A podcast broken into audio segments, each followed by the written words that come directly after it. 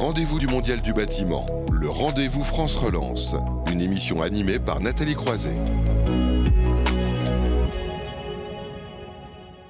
Et on se retrouve donc pour euh, la première séquence de ce rendez-vous du Mondial du bâtiment, le rendez-vous France Relance. Hein, chaque mois dans ces rendez-vous, nous reviendrons euh, sur France Relance, ce plan qui a été lancé en septembre dernier.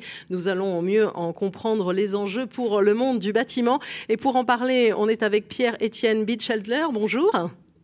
Bonjour Madame Croiset. Bonjour Monsieur, donc vice-président en charge du plan de relance du CSF IPC. Alors pour euh, détailler, c'est le comité stratégique de filière industrie pour la construction. Avec vous, on va parler aussi spécifiquement de la région Grand Est. Ce sera dans un instant puisqu'on parle beaucoup du Grand Est euh, ce matin. Mais d'abord, vous faire commenter un petit peu ce, plan de relance hein, exceptionnel, je rappelle quand même de 100 milliards d'euros euh, déployés autour de trois volets, hein, l'écologie, la compétitivité et la cohésion, avec près de 7 milliards d'euros hein, destinés notamment à la rénovation énergétique des logements privés, des bâtiments publics et des logements sociaux. Euh, ça a été vraiment euh, un, signal fort, on va dire, de passer à la vitesse supérieure? Alors effectivement, euh, ce plan de relance est, de 100 milliards globalement est tout à fait pertinent dans la conjoncture actuelle, puisqu'il faut relancer l'économie qui a beaucoup souffert de cette crise et remettre les entreprises d'aplomb et d'être contracyclique tel que veut le faire le gouvernement ne peut être qu'une bonne chose.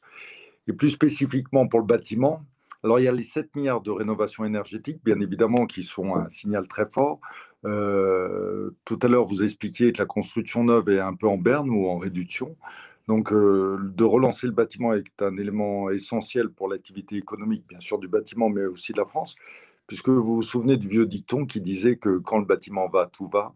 Et c'est tout à fait normal puisque le bâtiment est, un gros employeur, c'est-à-dire encore beaucoup de tâches qui nécessitent de la main-d'œuvre et donc a un impact direct sur l'emploi et c'est tout à fait opportun de le faire maintenant. opportun. Et alors on voulait parler euh, un peu, mettre en valeur justement la, région Grand Est autour des sujets à la fois de décarbonation et d'insertion et d'emploi parce qu'il y a des enjeux aussi majeurs en la question. En la matière, vous, le dites, hein, les, les, Alsaciens euh, sont très pratiques, concrets, ils font du pragmatisme. On en parlait il y a un instant euh, avec Guillaume Loiseau. Oui, oui, tout à fait. Donc, euh, euh, comme le disait Madame la ministre, euh, nous sommes très pragmatiques. Alors, on est la région Grand Est hein, maintenant. Alors, mmh. c'est vrai que de temps en temps, je, fais aussi une bévue en disant la région Alsace, mais, depuis quelque temps, on a aussi évolué. Effectivement, le président du conseil régional, Jean Rotner, a, décidé d'être exemplaire en la matière. Et sur toute la partie rénovation, veut mettre les moyens pour qu'on puisse être relativement efficace.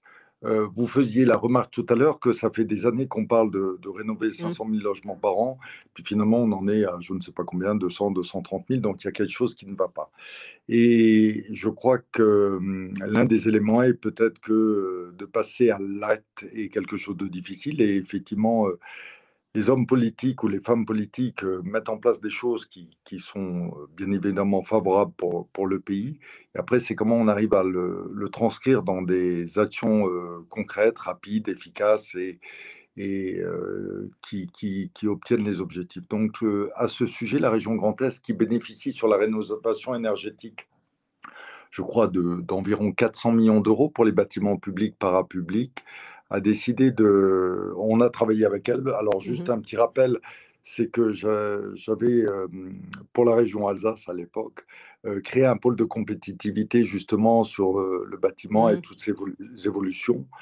Et dans ce cadre-là, la région Grand Est s'est adressée au pôle de compétitivité Fibre Énergie Vie pour essayer d'apporter quelque chose de concret, de lancer des, manifestations d'intérêt. Donc, pour les bureaux, d'abord, première chose, c'est recenser tous les bâtiments qui doivent être rénovés. Une fois que ça c'est fait, euh, et ça c'est un inventaire que doit faire euh, euh, la préfecture ou les organismes de l'État, une fois que ça c'est fait, c'est déterminer qu'est-ce qu'il y a lieu de faire, c'est ce que vous disiez tout à l'heure, de manière très pragmatique avec des bureaux d'études qui savent exactement de quoi ils parlent. Et ensuite, c'est de lancer un appel d'offres qui corresponde aux, aux règles que la région, en l'occurrence, veut suiter, qui est de favoriser, si possible, les biomatériaux ou les mmh matériaux issus du recyclage et effectivement les, entreprises de taille euh, moyenne et petite. Oui, alors justement, vous, l'évoquez un petit peu, c'est aussi ce pari original. On, sait bien que tous les acteurs doivent travailler ensemble. Donc, vous avez fait le pari hein, dans la région d'une alliance des entrepreneurs, des collectivités locales, régionales. Donc, tous les acteurs sont ensemble, de la start-up, on va dire, au grand groupe industriel pour participer à ce plan de relance. Exactement, et, je crois que pour une fois qu'on a quelque chose qui va être très positif, ce serait, il serait malvenu pour les, entrepreneurs ou les industriels de ne pas essayer de participer pour euh, que ça fonctionne bien. Mais il n'y a pas que les 7 milliards, hein. vous parliez mmh. de 7 milliards, il y a plein d'autres choses. oui, bien sûr, j'ai zoomé sur. voilà, non, non, mais il y a plein d'autres choses pour les entreprises du bâtiment. Vous mmh parliez de décarbonation euh, euh, des matériaux et de l'analyse du cycle de vie de ces matériaux, qui est un véritable sujet. il y a également de l'intelligence artificielle, il y a, qui va toucher peut-être le BIM, il y a l'aide aussi pour les très petites entreprises, avoir des bâtiments et des process industriels plus performants. Euh, donc dedans, il y a aussi les bâtiments dans lesquels ils sont qui vont être supportés pour se rénover. Donc il y a plein d'autres choses qui nous intéressent euh, de manière assez importante.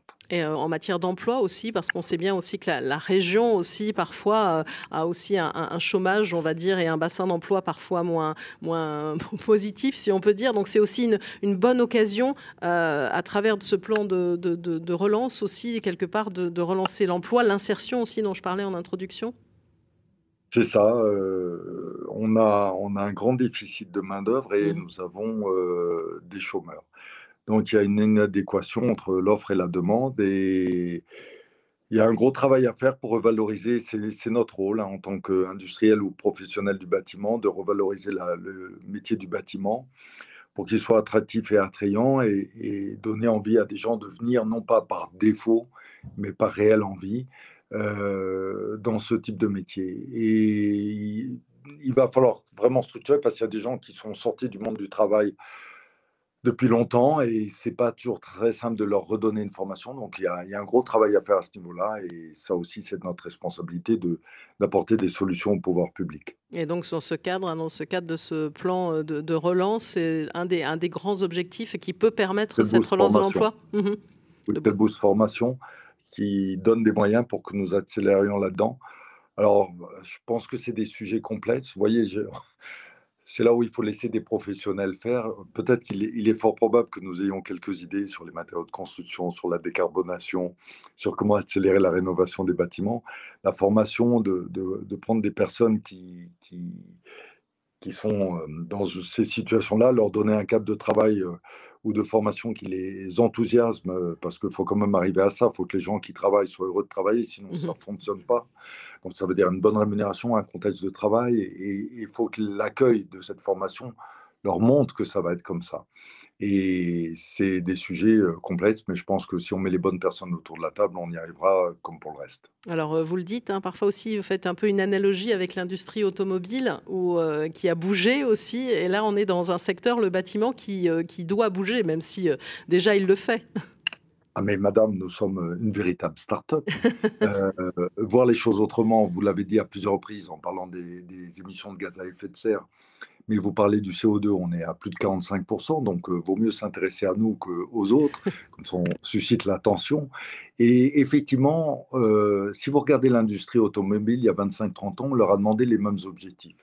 On constatait que c'était un grand pollueur et finalement également dans la manière de construire les voitures, où tout partait euh, en déchetterie. Et je crois que l'Europe leur a fixé 90% de, de matériaux à recycler lorsque vous construisez une voiture. Et aujourd'hui, ils y sont parfaitement arrivés. Il est certain que ça prend un peu de temps. C'est ce que disait également la ministre. Il faut donner un calendrier parce que si aujourd'hui on ne s'est jamais trop soucié de recycler nos matériaux dans le cadre de la déconstruction, on ne va pas y arriver en cinq minutes. Donc il faut donner des moyens, des aides aux entreprises, les supporter parce que ça va aller dans le bon sens. Et euh, nous serons capables d'être beaucoup plus performants que l'automobile. Et là aussi, toujours pour faire l'analogie, vous voyez maintenant, on parle de, de, la conduite autonome dans les voitures, donc des choses qui, qui, font appel à, de la haute technologie, à l'intelligence artificielle.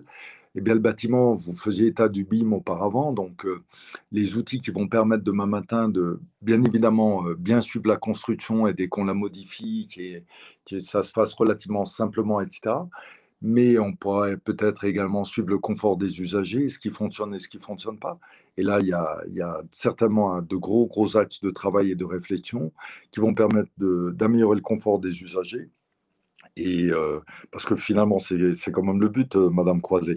Avoir une maison, c'est une chose, ou un logement, mais après, c'est d'être heureux d'y vivre euh, et d'y rester très longtemps. Et puis ah, maintenant, avec le télétravail, en plus, on est, on est censé y passer de longues journées, non seulement quelques moments de, de liberté.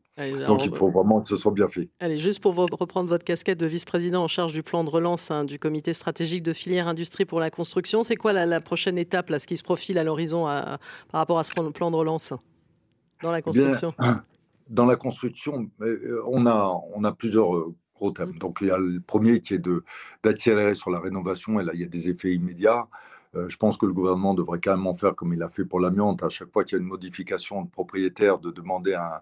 Il y a le bilan énergétique et de demander tout de suite le fait de, de, demander à un bureau d'études d'initier les travaux. Aujourd'hui, on a une chance inouïe. Excusez-moi de revenir là-dessus, Madame Croiset. L'argent ne coûte rien mais vraiment rien, ou pas grand-chose. Et même à certains moments, il était négatif. Donc pourquoi ne pas débloquer des, des, sommes extraordinaires garanties ou qui garantissent les banques, comme ça a été fait avec les PGE pour les entreprises, pour vraiment accélérer sur cette rénovation, puisque vous parliez vous-même, la ministre, le gouvernement est conscient que c'est un gros émetteur de, de, gaz à effet de serre, donc il faut y aller très très vite. Et, et les moyens financiers peuvent être mobilisés. Les gens économisent de l'argent sur leurs euh, dépenses de chauffage ou d'énergie. Et euh, il y a un retour sur investissement peut-être long, peut-être 18-20 ans, mais, mais quand l'argent n'est pas très cher, c'est moins grave que lorsque il coûtait 5 à 6 Donc pour revenir dans l'ordre, il y a des objectifs court terme et, moyen long terme. Donc vous parliez de, la... Allez, juste en, quelques mots, en une minute, c'est beaucoup de choses.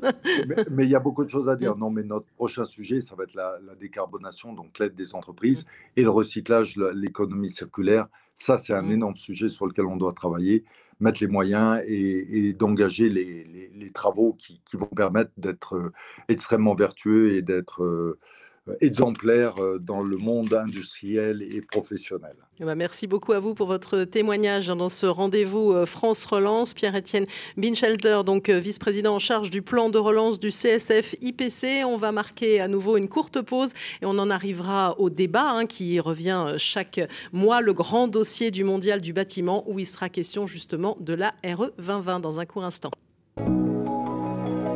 Rendez-vous du Mondial du bâtiment, le rendez-vous France Relance, une émission à retrouver et à réécouter sur le site de Bâti Radio.